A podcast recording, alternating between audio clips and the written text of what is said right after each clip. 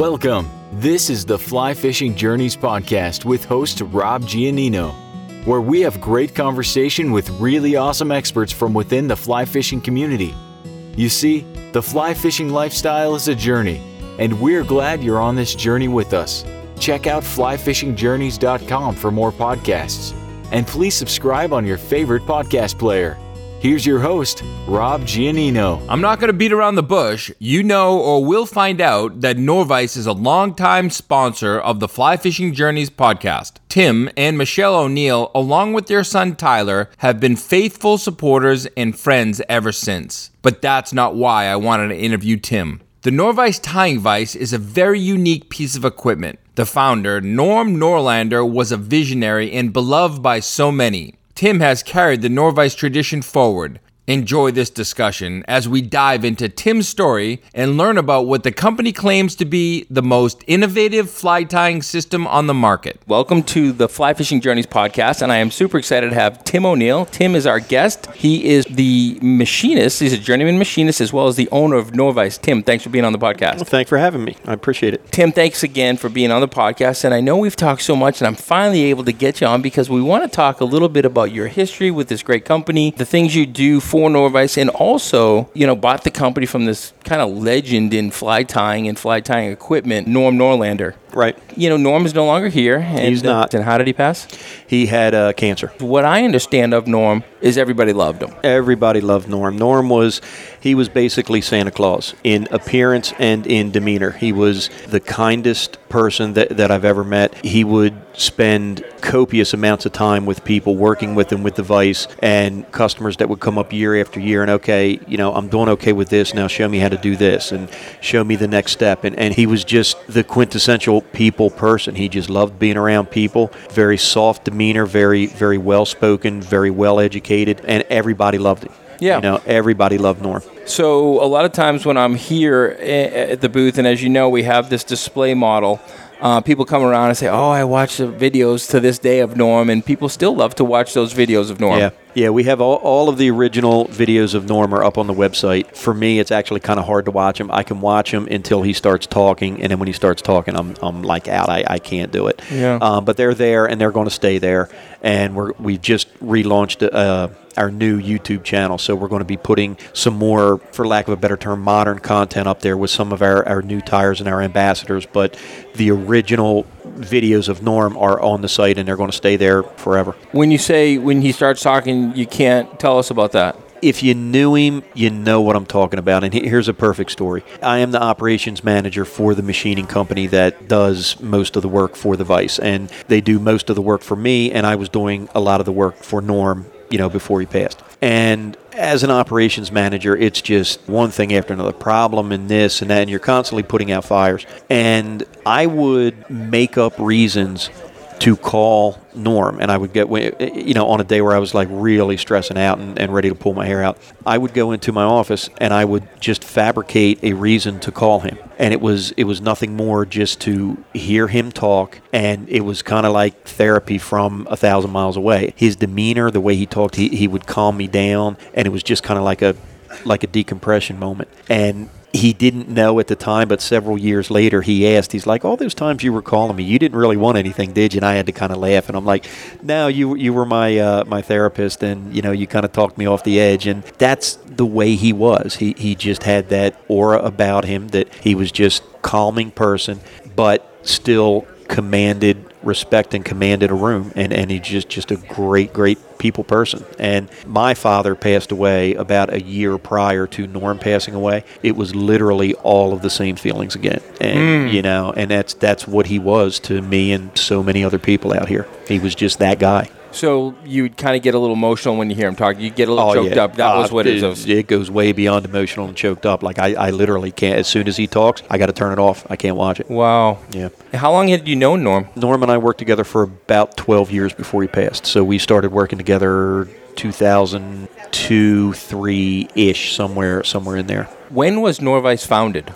He incorporated in, I believe, 90 or 91. He first started making vices and selling them in the late 80s. He started on the first prototype in the late 70s. What was the purpose of him developing a vice? Like, why did he want to build a vice? He Norm was a mechanical engineer by trade. You know, when you when you take something like fly tying and you introduce the brain of a mechanical engineer, the Norvise is the epitome of I should have thought of this. And, and it's it's a very very simple concept in spinning the hook as opposed to your material hand rotating in circles around the hook. It was just a, a thought of we can do this better.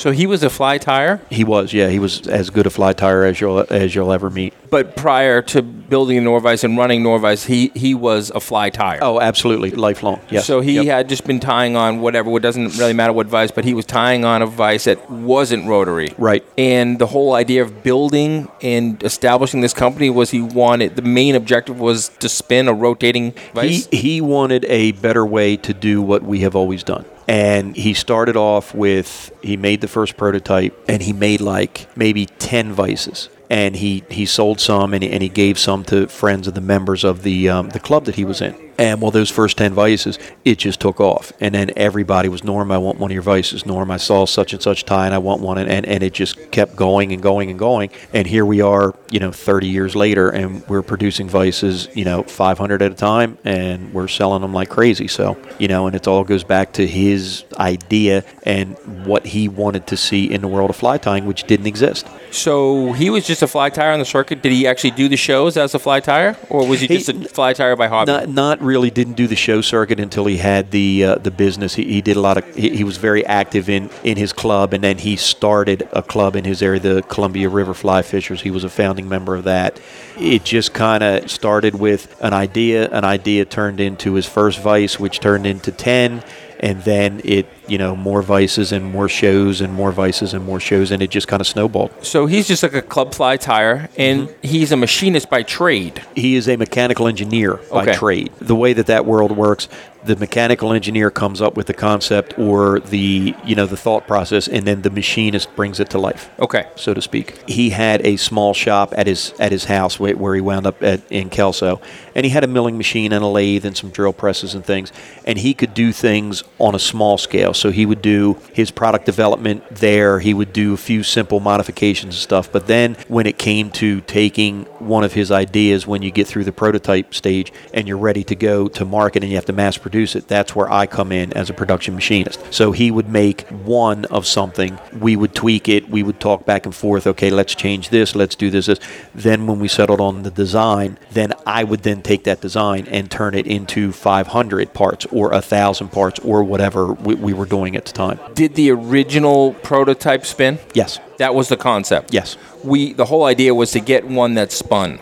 Yes. A rotary vice. that's spun. And that's the big difference between rotating, which there are a lot of great rotary vices out there, which you can rotate 360 degrees to take and spin the hook on center. And if you've ever watched us tie, when we do the dubbing, when we do the peacock herl, when we do, you know, reinforcing a hackle, the ability of the vice to spin opens up so many opportunities for us that, quite frankly, you just can't do on any other vice. so you're saying there's a difference between a rotary vice and a rotating vice. There's a difference between a rotary vice and a vice that you can spin. Absolutely. There's a difference between spinning and rotating. Okay, rotating is one when that you can rotate the vice Yes. and rotate the hook, but Yes. to spin it on to center spin it on is center different. is a big difference, right? Right. Okay. And the ability, the the way we do the dubbing, and particularly the dubbing in the peacock herl, if the vice doesn't spin and you can't get a fair amount of RPMs out of it, you just can't do it. It just won't work.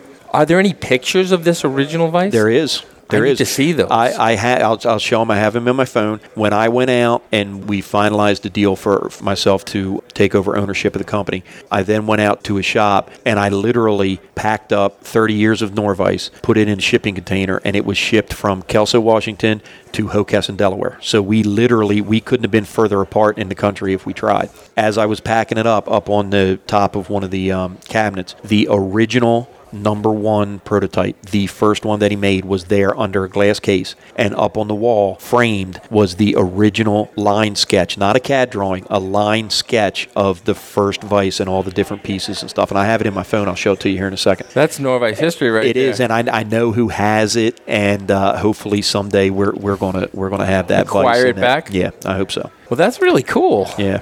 it was one of those moments where it's like eh, I, I was glad that I was there and I got to appreciate it. And so that was you said early '90s. That vice was probably made probably in the early '80s, I would say. Oh. and then he Because that was all the prototype It was all the prototype, right? And then you know, and y you, got to understand, he had a full time job. He had two young kids. You, you know, so you'd work on it for a little while, and then Yeah. Life would happen, and then you get back to it and work on. So it wasn't like he worked on this thing for ten years straight. It was a little bit here, a little bit there, and then when it took off and snowballed, his life was at a point where the kids were a little older, so they didn't acquire or, or require as much attention, so he could spend a little more time on Yeah. the vice, and, and it just kind of the way things worked out. And what was that? The original materials of that vice? It was um, it, it was a lot of aluminum. It's really really big. The hubs on this thing are gigantic, and he used that to prove that the technique would work, eh, that it would work, and it did. And then he worked on taking the vice and kind of compacting it down and making it smaller and smaller and smaller. For consumers. Yeah.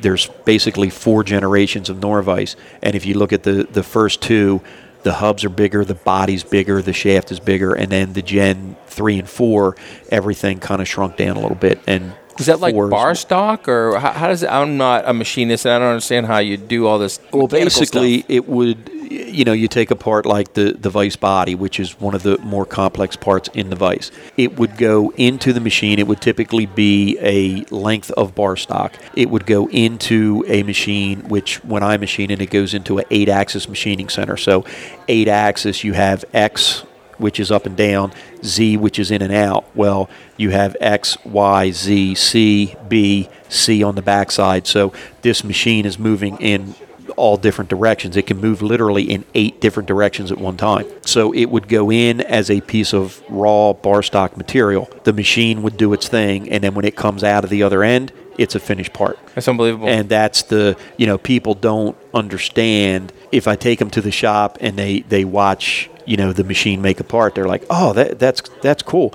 What do you do? Do you show the machine a picture and it makes it? And it's like, no, it's it's not like that at all. So it's a CAD drawing. it, it's all CAD. It's CAD drawing. It's it's um, computer aided machining, so that the computer will generate the tool paths for me. But you still have to know what to tell the computer to do. and how is it chiseled? Like, is it how is it's, it cut? it's cutting tools. So so it, it would um, it would spin. If you've ever seen a wood lathe work, it's kind of the same principle, but it's a much more sturdy and rigid type of machine. So it would spin, and then the, the tool would come in and kind of peel the material off. So similar to what you would see in a wood lathe, but again, very different. How is it finished to give it that finished look? It comes out of the machine like that. The the black is is anodized, but like for instance, the one we're looking at now, the hubs, the front and rear hub, the thread post, that it comes out of the machine that way. I'm a techie, but I'm not a mechanical It's- guy. That's why we have people like you here, Tim, to, to do all that stuff for us. it's it's cool and and you think about it people don't understand what a machinist does and i tell people all the time every aspect of your life from the time you wake up till the time you go to bed a machinist was involved in okay so perfect example. What's the first thing you do when you get out of bed? Most people get up and they brush their teeth right? Machinist made the mold that molded the toothbrush. You look at your control panel here all these little fixtures and fittings and all that was all made by a machinist. Mm-hmm. You know all your car parts were made by a machinist. Everything that you do in your life a machinist was involved in at some point. What is the intersection point between yourself and Norm? about 2002 2003 the manufacturing economy in United States was not good at the time. And the company I was working with, they put me in charge of sales, and my job was to basically go out and try to find work for the company. So, you know, I called all of our current customers, which was kind of stupid because if they had work, they would have given it to They us, would have right? called. Yeah, right. So, and and I just started going down and I started going through all my hobbies at the time. So I called every. I was big into shooting at the time, so I called every gun manufacturer. I was big into archery. I called every archery manufacturer. Fly fishing. I called every rod manufacturer, every reel manufacturer. You know, and. You call some of the bigger companies and you would get the receptionist, and, and you know you can't get past the receptionist. Well, I had seen the Vice, I, I had seen Norm Tie, and I literally had fly tying magazines on my desk, and I'm just going through anything that has a machine part. I'd call them up, and I, I'll never forget this. I called Norvice. I dial the number. Who picks up the phone? Norm. Norm. I remember I stumbled over my words because I, I was so shocked that he actually picked the phone up. I, I, I wasn't prepared. I didn't know what to say. And we talked for that first phone call probably 45 minutes and he says um, are you are you in front of your computer and i said yeah he says all right i'm going to send you a print so he sent me over a print and it's for it was the the two halves of the standard inline jaw that comes on every vise that we sell and he says, "Can you make these?" And I, oh yeah, I can make them. You know, he says, "Okay, I need 500 of them as soon as you as soon as you can get them done." And you could have knocked me over with a feather. And I did the quote for him. I called him back because here's what it's going to cost. He says, "Okay, get them done as soon as you can." And we did them. And two parts turned into four, four turned into eight, eight turned into 16, and within about a year, I was machining about 80% of the parts and pieces for the for the entire product line. Wow. And the funny thing is, and, and he did, he didn't tell me this until several years later. The day that I called him, about 10 minutes before, he had received a call from the current company that was making that particular part, and they had dropped the ball on a delivery date, and apparently they had dropped the ball several times. And for him to get that phone call,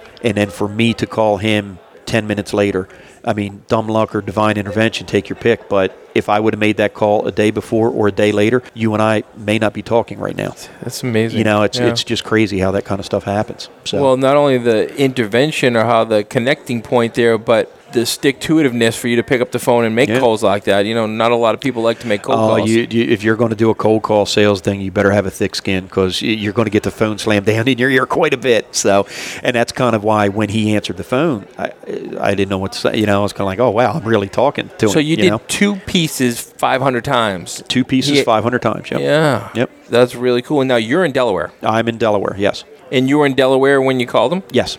And your company that you work for, your your boss must have been pretty happy you got a, a nice order. Uh, he was happy when, when we started machining 80% of the uh, the, the, the product line because it's I mean it's it's expensive. It's there's a lot of parts in this thing. Yeah. Now you're just kind of a vendor. Uh, yeah. But at well, the time, you were just like supplying parts. we were supplying parts, yeah, and then I guess about 2015 ish, um, Norm's wife became ill and he couldn't travel. And anybody who's done these shows, and you know it, I mean, to pack all this stuff and to fly across the country and set up a booth and do that, don't get me wrong, I love it and I love being around the people, but it's a lot of work and it's a lot of stress. And he just got to the point to where he didn't do the shows on the East Coast. He did a few shows out here, but he just wasn't coming to the East Coast anymore. So he knew that I had a sales background. He knew that I'd done retail sales for a very long time. So he and I struck up a deal. So I started repping the product out here. So I did all of the shows from, say, Boston to Atlanta, west to, say, maybe Detroit. And we did that for two years. And then Norm became ill. And at that point, we had to come up with a plan to make sure that this thing continued because one of his his biggest wishes was that it continues you know and you think about it you spend 30 years of your life trying to build this thing up you don't just want to see it go away die off. and you've got to be in a kind of unique position to be able to, to do this and to be able to sell it. You can't just any any guy off the street that can tie flies. They may not be successful doing it because you've got to understand manufacturing. You've got to understand how to tie flies, and you've got to be a people person. And that, those are, are four things that don't, you know, necessarily cross paths all the time. Tell me about Norm's wife. You had mentioned she became ill. She has um, dementia, and it just got to the point to where he couldn't travel with her. It, it He had to be home to take he care of had to be home, and that's you know he couldn't be very far away. So the the shows just he he just couldn't do it. He was home taking care of his wife, and then unfortunately he became ill and. He passed away. His wife is, is still alive and uh, living with one of their daughters. Okay, so the family's taking care of her. Yep. When he became ill, did you guys have a conversation about what to do with the several. company? Yeah, several. And there, there there was a time where it was going to stay within the family and Norm's son, and then more importantly, Norm's grandson. There were talks that he was going to take over. Norm's grandson is a great kid, as is Norm's son. At the time, he was, I believe, a sophomore or maybe a junior in high school, and he just he couldn't do it. Mm-hmm. It's, I mean, this There's a lot to it. This is a full time job on top of my machining career. So I work, especially this time of year, show season. I'm working about 80 to 90 hours a week. So you're having these conversations, then you guys came up with an agreement for you to buy the company. Correct. And when was that? That happened April of 18. Norm passed away May of 18. Wow. Yeah. it started with uh, lung cancer, and then it metastasized to his brain. And when they found it up in, in his brain, his his diagnosis it was stage four, and his his uh, it was terminal, and they, they sent him home. Yeah.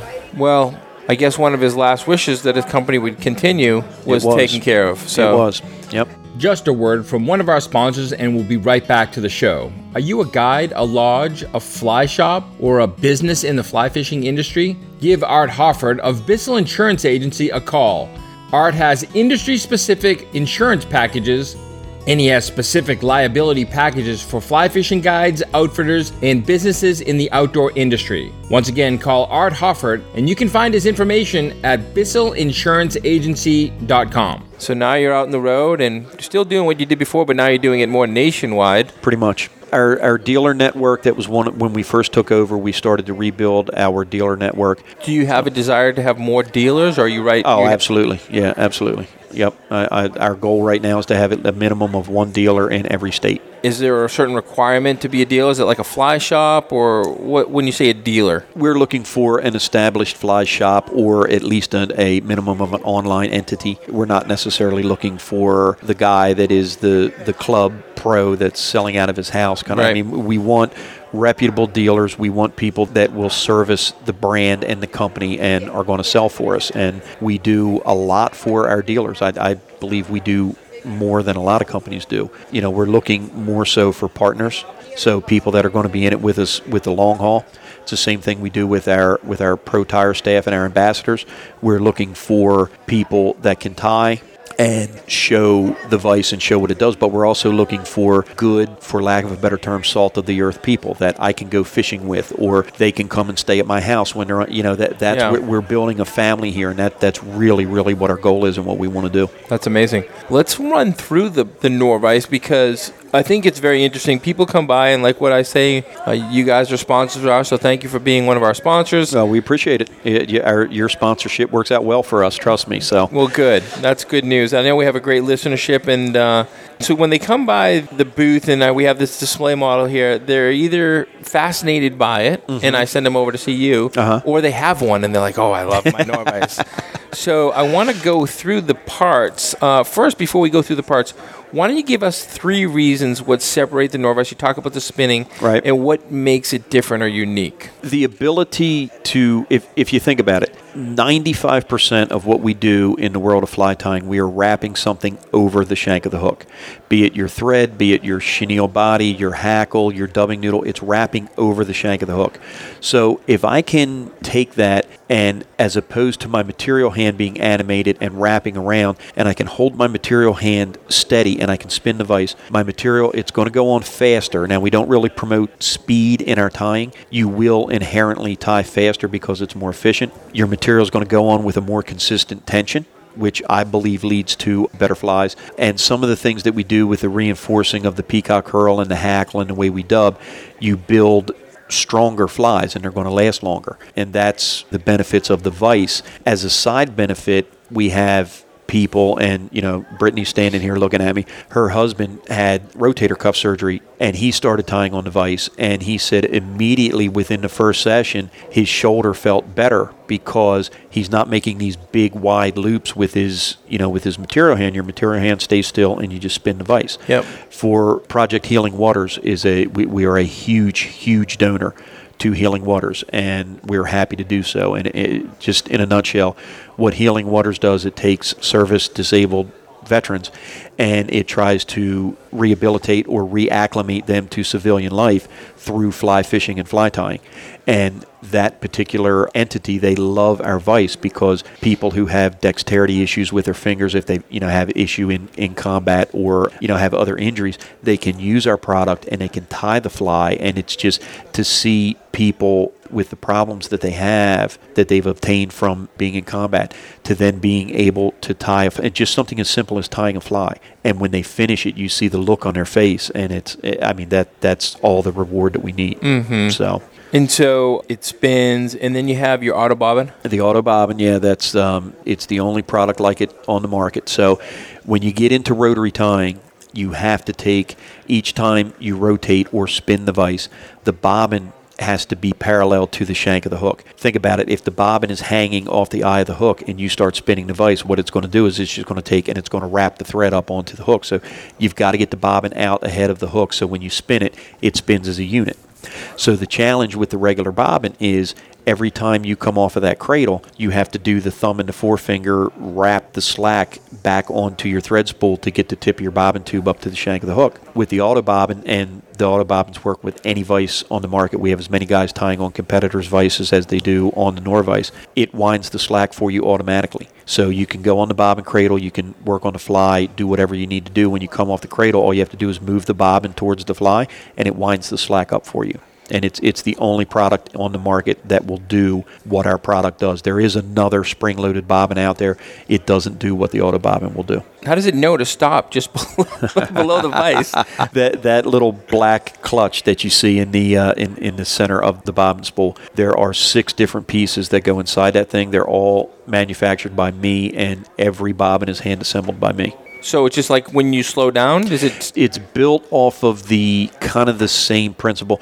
Remember the old window shades that you I would was pull down? say window shade. Yeah, It's not exactly, but it's similar to that. So you pull it down, and then you would pull it and kind of disengage it and let it roll up. But Yeah. if you remember, when you let go of that thing, it would roll up, and the window shade would flop around, and Yeah. it would. It, it's the. It's kind of the same idea as as that Without the flopping around. without the flopping around.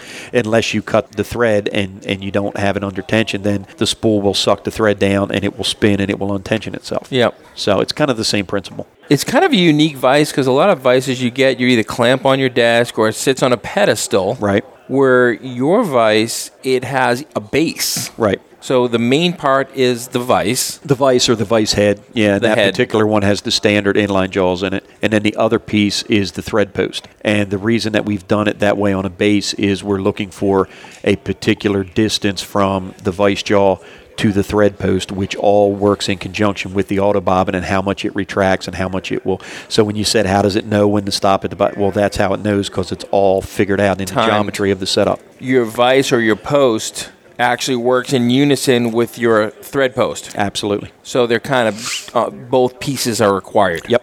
Yep.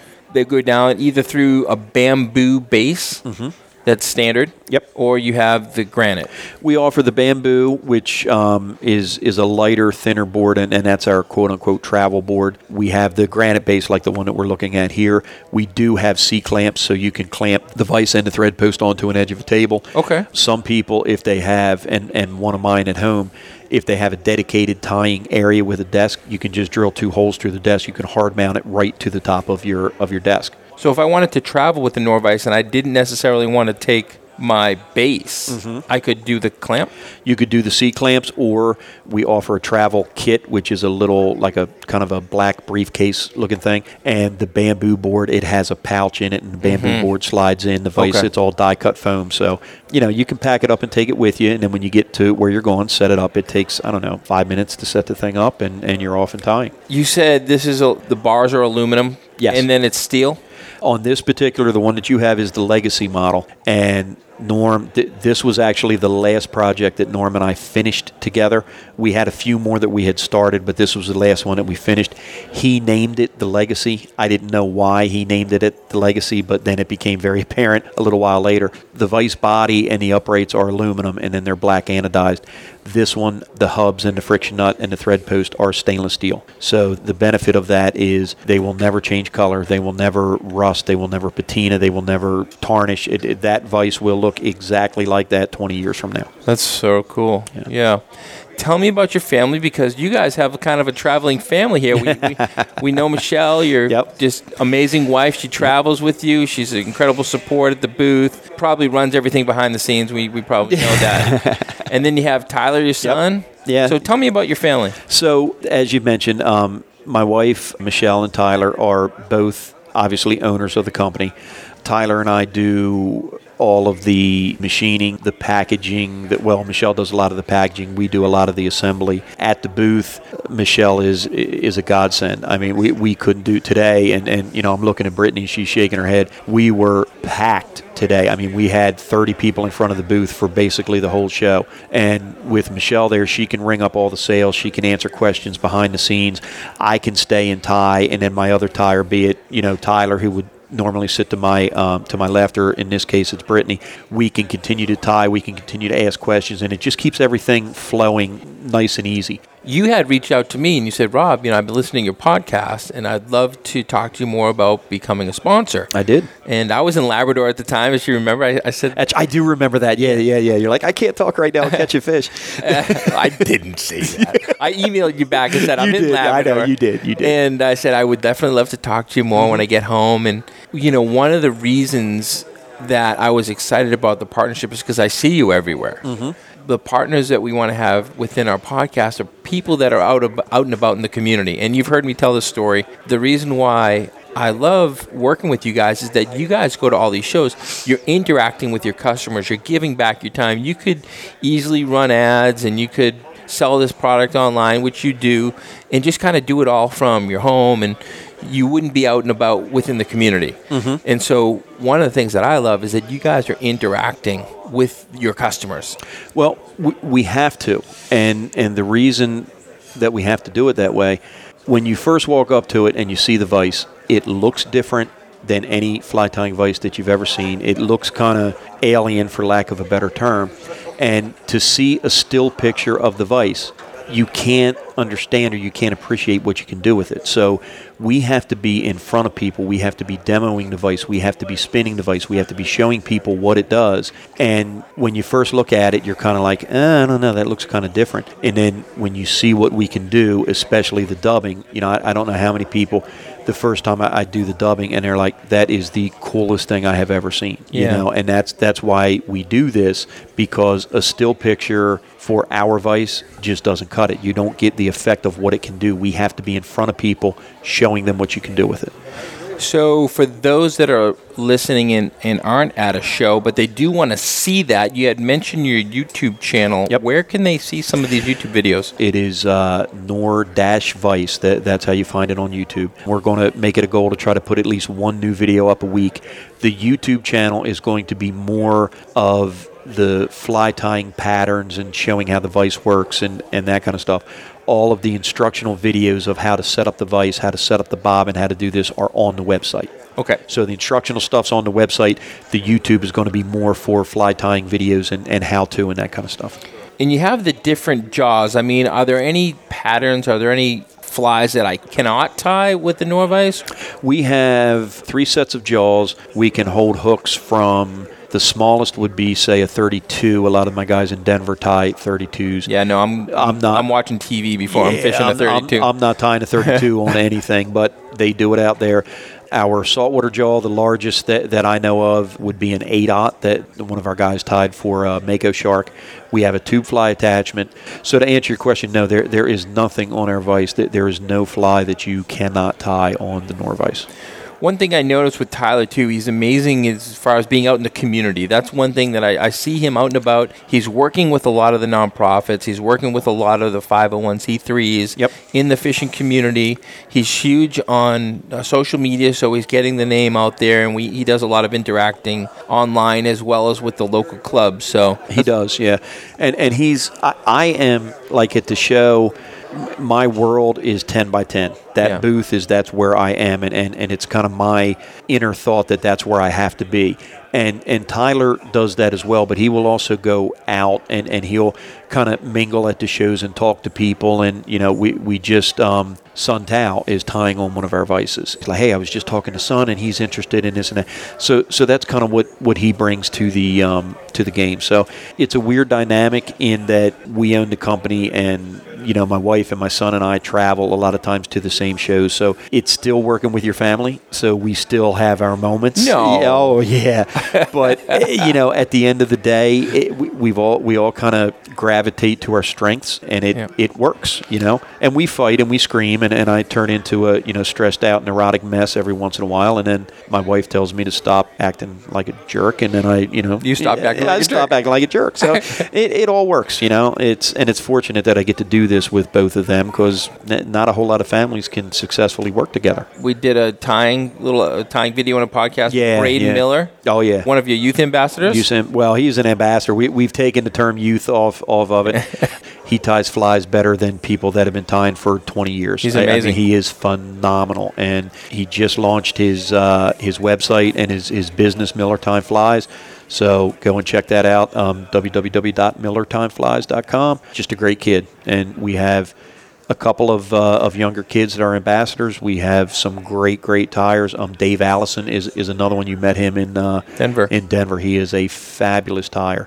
Brittany and her husband Brian are both ambassadors, so we've got a husband and wife team. Yep. We have Noam Buckman, who you know. Yep. who- yeah, she, Just did a she's, podcast with she's one of our ambassadors. So we're really looking to build and promote this this family type of thing. And I don't necessarily want the prototypical fly tyer that everybody knows. I, I want kids, I want women, I want the, the everyday people on the staff. They still need to be able to tie. Obviously, they still need to be able to use the vice and interact with the people. But I really want people to see, hey, Norvise, they've got a couple women tyers. You know, hey, they've got kids on there, and, and, Yeah. and I really want to build that community, and, and that's one of our goals. Orvis with the 50-50 on the water, we, we agree with that 100%, and I would love to see 50-50 women tying, you know, back here. Yeah. The kids, how can we not bring kids and do everything that we can do to bring young men and women into this sport? It's it's our, our duty. Yeah. You know, we have to, or the sport's going to go away. So anything that we can do for kids, we're all about it. Project Healing Waters, um, th- that that organization, they, they I, I will support them wholeheartedly, hundred percent. We will give everything that we can give the Healing Waters. That's awesome. Yeah, Well, I want to thank you for you do all seven of the fly fishing shows. we do all seven. Yes, the Furimsky Yep. fly fishing shows. all seven. Yep. And I want to thank you for that because I think it's important that we commit to the fly fishing show. I this agree. is the fly fishing community. I agree. And I think a lot of times uh, companies they want to come to a show if it's beneficial for them. right, And that's important. Everyone has to mm, have a bottom line. absolutely. But in the fly fishing community, I think it's important to come to the show to be active at the show in the community Yes. to support the show. Absolutely. And so that's why I travel to all seven. So I made a commitment to the show because I think it's important. You know, we're we're trying to build this industry as as a group. So if people interact and be more committed to the show, if it's good for the show and good for them, that's what I'm excited about. So when you guys committed to all seven, that's when I knew that this is a great partnership.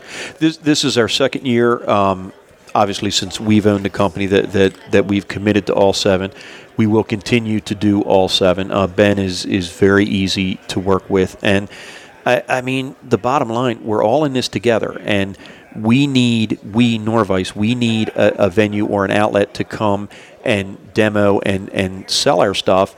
Ben needs to fill these venues up with dealers and people so that the customers will come. So we, we're all it's it's a right hand left hand thing. Yeah. One doesn't work without the other. And I look at this as one show that's in seven different locations. Yeah. So we look at it as okay, it's not the Atlanta show or the Marlboro show or the Denver show. It's the fly fishing show. And overall, at the end of the year, when you get to the end of all seven shows, how did you do? Did you make money? Did you lose money? Did you do that? And and we always. When you look at it as a whole, we always do very, very well at all seven shows. Yeah, So. well, I appreciate that, and and that's important too because I've actually backed away from some some great manufacturers, some great relationships that we still have as friends and relationships, but backed away because maybe they don't want to participate in that, and that's just not in alignment with my philosophy. Is that I'm trying to grow the entire sport. I'm trying to make this whole the podcast be about the industry. Right. And we agree 100%. And then, you know, to cut it to the bone, how could we not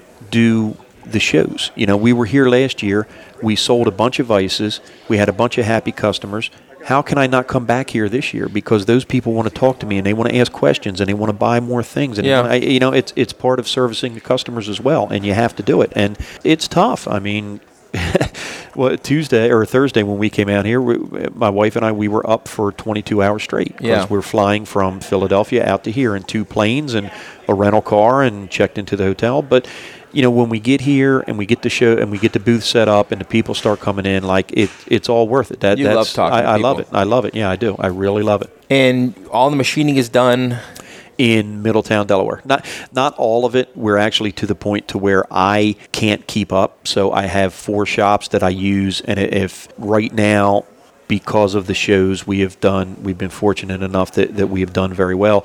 So we're making a lot of product right now, and I have product in all four shops, and I'm doing as much as I can. But that is a business unto itself. It's not, you know, like I have this shop that just does Norvise parts. I, I manage the company. The, the owner and I work very closely together, but we have a catalog of customers that we have to service as well. So if I can't get everything in where I need to get it in, I'll overflow to one of the four shops that we deal with. That's awesome. The majority of it is done in Middletown, Delaware. Tim, how can people find out more information about the Norvise and stay in touch with you, buy online, and all that good stuff? Uh, the website is www.nor-vise.com. Very important to have the dash in there. Instagram is uh, nor underscore vice. My email is tim at nor-vise.com.